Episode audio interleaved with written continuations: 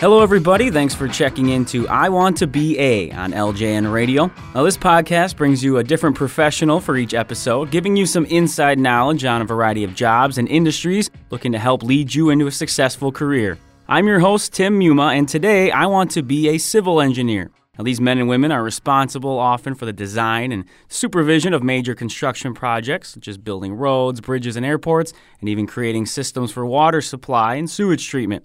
Joining us from Vermont to talk about this profession is Brad Aldrich. Brad is an experienced civil engineer, a past president of the National Society of Professional Engineers, and the president of his own firm, Aldrich & Elliott, over there in Vermont. Thanks for coming on today, Brad. Thanks for having me. Before we jump into the topic at hand and this profession of civil engineering, tell the listeners a little bit about your professional career and sort of how you got to where you are today. Well, it's an interesting path, I think, and I think that most civil engineers would probably have a somewhat similar story. First, I graduated with a degree in civil engineering from the University of Vermont, then went looking for jobs. I had a number of different and varied job opportunities. One was with a local general contractor who was also a national contracting firm. One was an electric boat company down in Groton, Connecticut to build submarines. And a third one was with an engineering firm out in New York City working on the Tappan Zee Bridge. Looked at all those different varied opportunities, decided to stay with a general contractor because I really wanted to get some more construction background. So I thought it would help me in my engineering, and we can talk about that a little bit more later. But I stayed in construction for about 10 years, went into what I would consider a more traditional design engineering role after that, and eventually created my own firm. I've had my firm for 17 years. Oh, wow, great.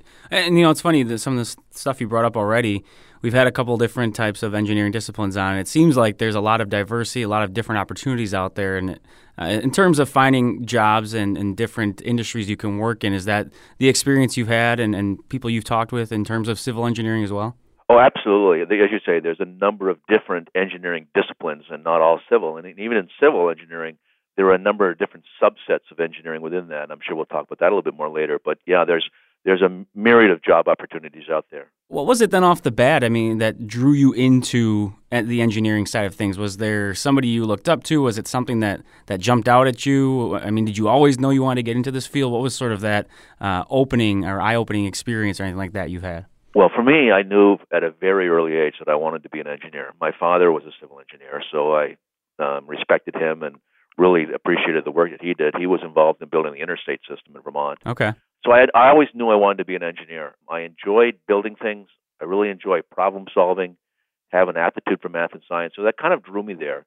But I will tell you that I looked at different engineering disciplines. And in fact, when I first went to school, I was enrolled in chemical engineering. Oh. I loved chemistry in high school. Mm-hmm. One semester of college chemistry cured me of that idea, and I quickly moved to civil engineering.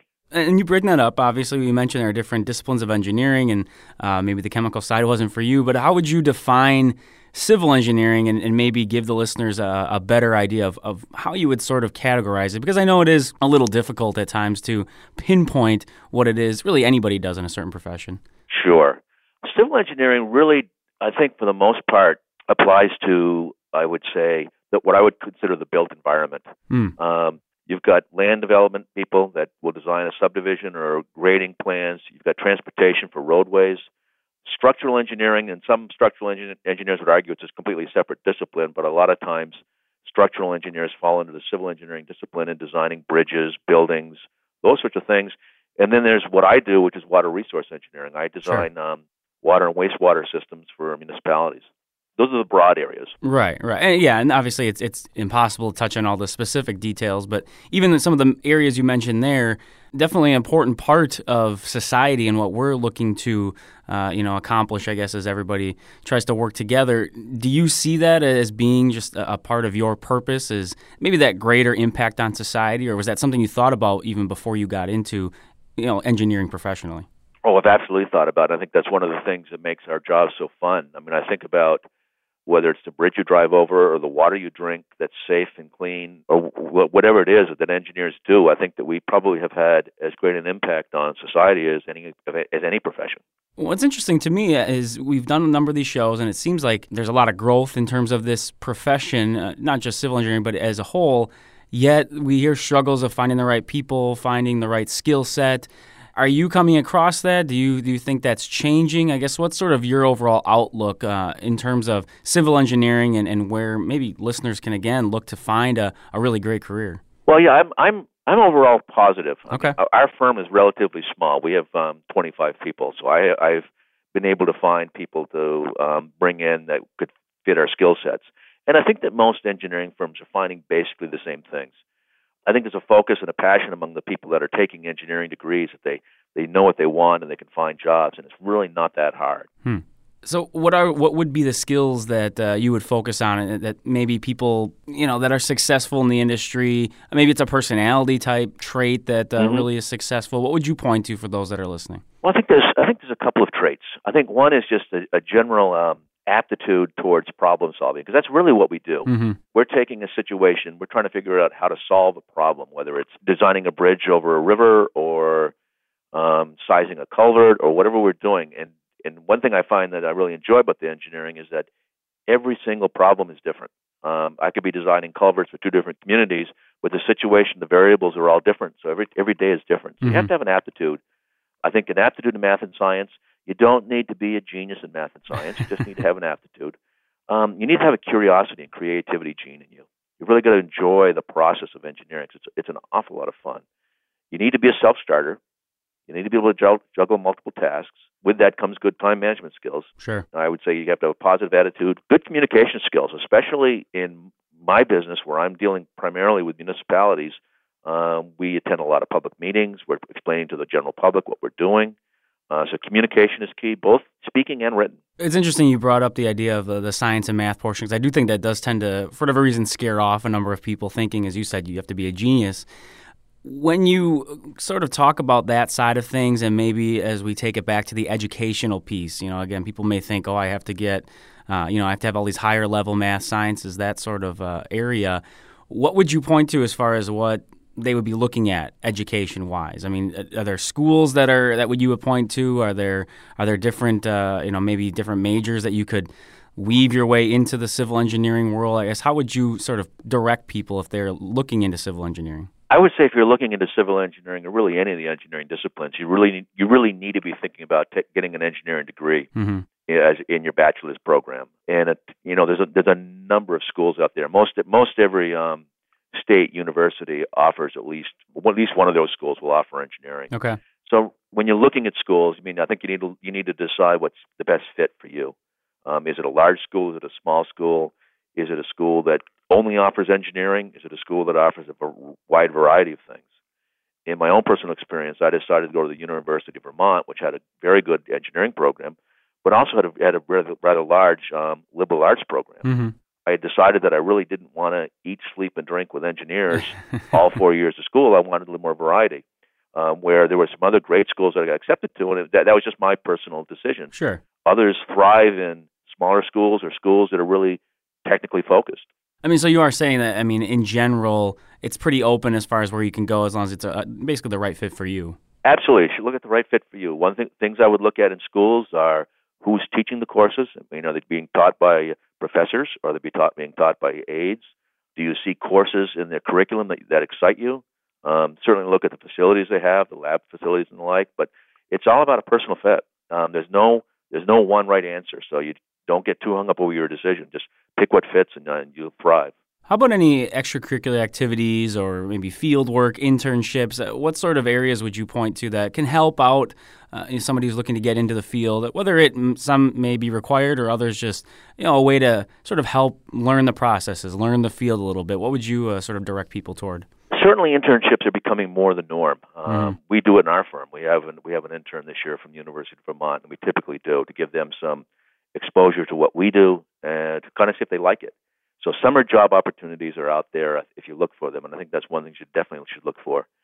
If you even before college, there's some great programs out there. There's Math Counts, which is a competition program for mathematics in middle school, can give you a sense of, hey, do you have fun with math? Do you enjoy this sort of thing? There's FIRST Robotics, there's JETS, there's a number of programs in middle school and high school that can kind of give you some exposure to engineering. They just try different things and obviously shadow people.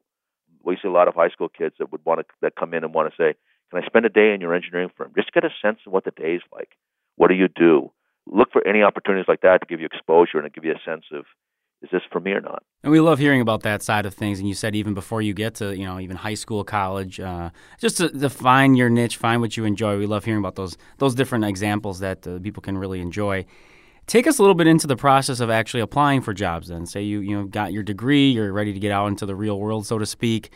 What types of things would you want to fill job seekers in on as far as what they may need to present, what they might have to be doing in an interview, maybe just some of the key points you could give people as they're listening? Well, I think the first thing is to do some research on the firms. I mean, it's different than when I was interviewing people. We didn't have the web. Right. Every engineering firm has a website today, so certainly at a minimum, be familiar with their website. That should give you a lot of ideas about the types of work they do and whether that work would fit in your needs. If you can talk to anybody who works there to get a better sense of things, that's important. Or if you can talk to people who just know the firm, know what they do, that's important. You really need to come into an interview prepared. You need to know what they do, how you will fit. Think about the questions that they're likely to ask you. Mm-hmm. What are your likes? What are your dislikes? Those sorts of things. Be prepared to answer those types of questions that you've either seen in past interviews or you anticipate you're going to see. One thing that's really important to us, and we pick up on it all the time, is make good eye contact. When you're having a conversation with somebody in an interview, it really is, at least in our firm, it's intended to be a conversation. Sure. It's you're not being grilled on. I expect to see you with good interaction back and forth with me. And one of the more important things that the stars that we see when we get interviews already with this, we always ask them, what questions do you have of us? So think of a few questions that you would like to ask the firm that you're talking to. It could be about, what is your decision-making process? Mm-hmm. What's the timing for making a decision? If I were here for the first year, what would my normal year look like? How would I be supervised? How would I get work? What types of work would I be offered to do?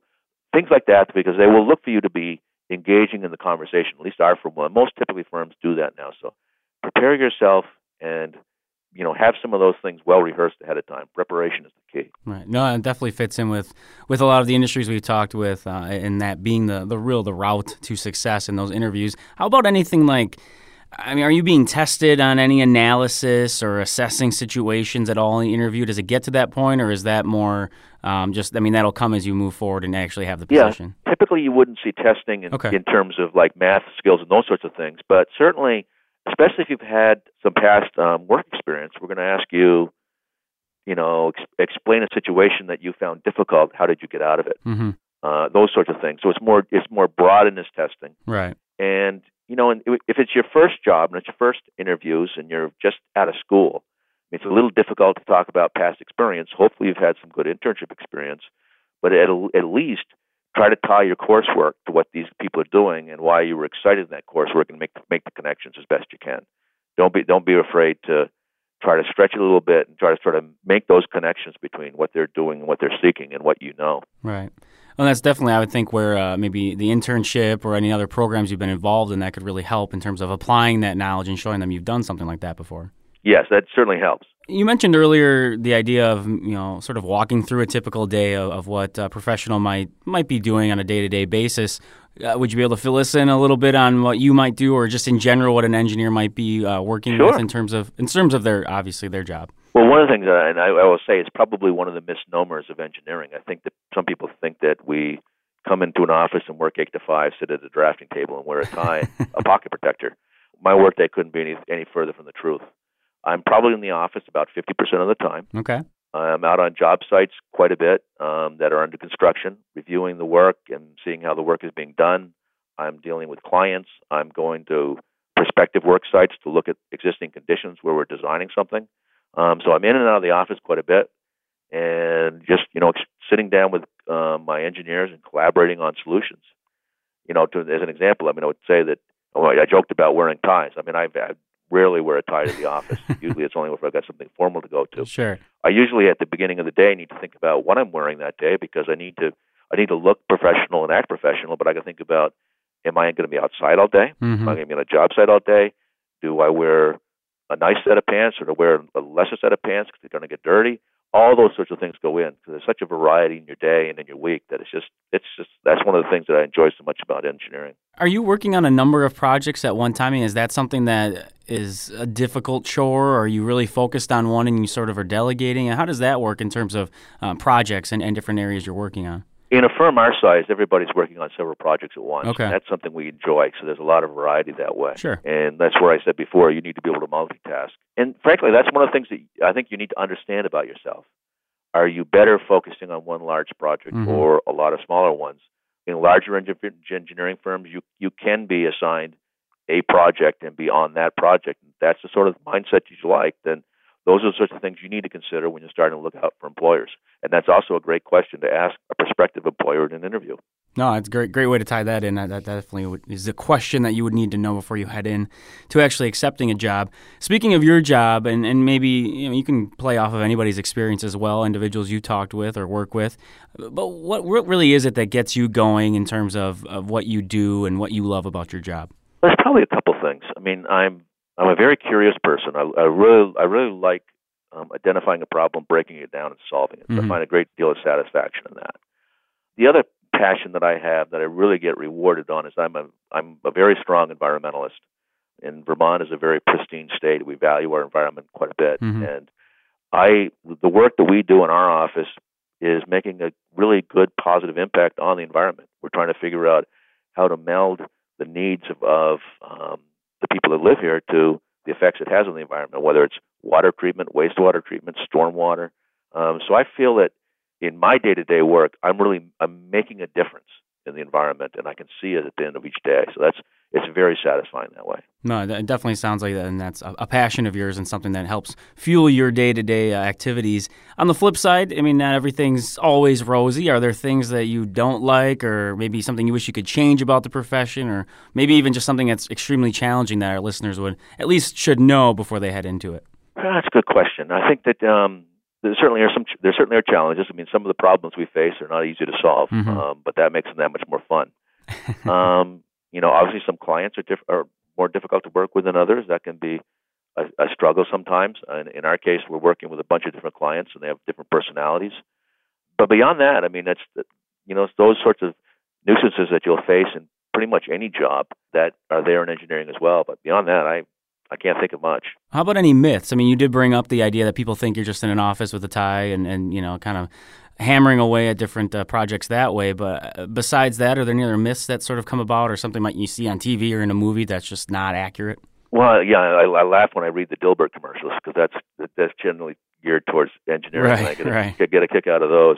I think that one of the myths is that an engineering curriculum is so very hard that most people can't do it. That's something that I just don't think is true. I think if you've got the aptitude, you find the passion. It's a hard degree. It's a lot of work, but as soon as I got into it and started taking the engineering courses, it just didn't seem like work to me. You just loved it, and it's such a valuable degree, and you can take it in so many ways. Yeah, and again, other than that, the myth of 9 to 5 and wearing a tie and a pocket protector and a calculator on your belt. That just isn't true. It definitely seems like, for whatever reason, and not just civil engineering, engineering as a whole, you mentioned there's almost this people getting scared off by the workload or the math and science. So hopefully this will help ease some of those concerns that people have. When we look at your career in terms of, you talk about the different projects you've worked on a little bit. Is there one that stands out? Is there one that you just really took a lot of pride in for one reason or another? I mean, maybe a couple that stand out in your mind, just to give people an idea of really, that you can take that pride in your work. Yeah, I think that one that stands out for me is a wastewater project we did down in Powell, Vermont, which is down in the southwest corner of the state. Okay.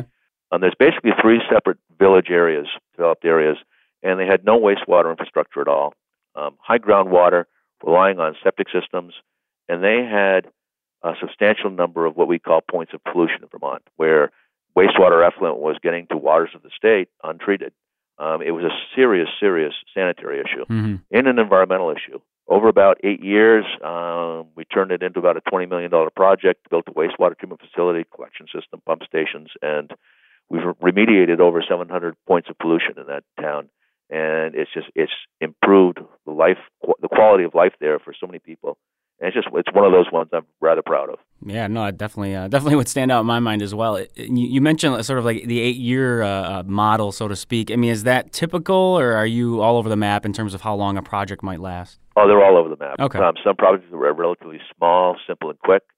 Some projects, like the panel project, was 8 years, primarily because you had to stage the construction in a way that you could phase it. Okay. Most larger projects will last probably 3 or 4 years. Smaller projects can be done in the summer. As you know, people again are listening to the different aspects of this job and the educational piece. The natural question that they'll come up with then is, well, what's the compensation like? What am I going to be making if I get into this industry? I understand it'll vary depending on where you are and if you have your own firm versus if you're working for a larger, smaller company. But can you sort of give a ball figure for those high schoolers and college students that are curious? I mean, the reality, you're probably going to see a salary of around $50,000 a year to start. Okay. But the one thing I would caution everybody too is to be patient and not get hung up on salary, because when I go back to my own example, when I talked about the 3 different job offers that I had, I took the job at Pizzigalli Construction. It was actually the lowest job offer of the 3. I could have gone to Electric Boat for twice as much money. Wow! But four years after I started work at Pizzigalli, I had tripled my salary. So things change, things advance. If you're good at what you do, you'll advance quickly. Your raises will show up, and in a lifetime, and as a profession, it's got a great income. It's got a great upside. Yeah, it definitely seems like you're big on finding that right fit and what's going to work for you in the long run, not just that short term sort of fix. Agreed. I mean, but as I say that, I would encourage people to take chances, to look at different opportunities and say, I want to try this. It's probably not my life choice, and you don't know what your life choice is going to be, and you're going to be surprised over time. I went into construction thinking that I would get out in 4 or 5 years and get into more traditional engineering. I got into construction and I loved it. I probably would have stayed. I probably still stayed if the economy hadn't bounced me around a little bit, and I said I needed to find something a little more reliable than construction. Sure. So tackle different things. You're going to change your career.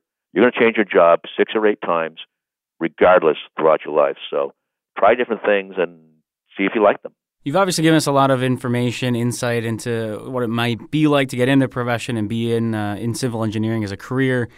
Are there any other tips or advice you'd want to give the job seekers out there who might be interested, sort of as a final takeaway from the show today?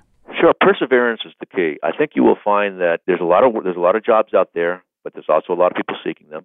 You need to get a job. It may not be a dream job at first, but you get work. I always tell people that I'm more impressed with you if you're employed than if you're not employed. If you've been out of work for 6 months, that's not a death knell by any stretch, but I want to know why. Right? Why aren't you doing something? And so take work and try it out, and know that you're going to move on, but learn in everything you do.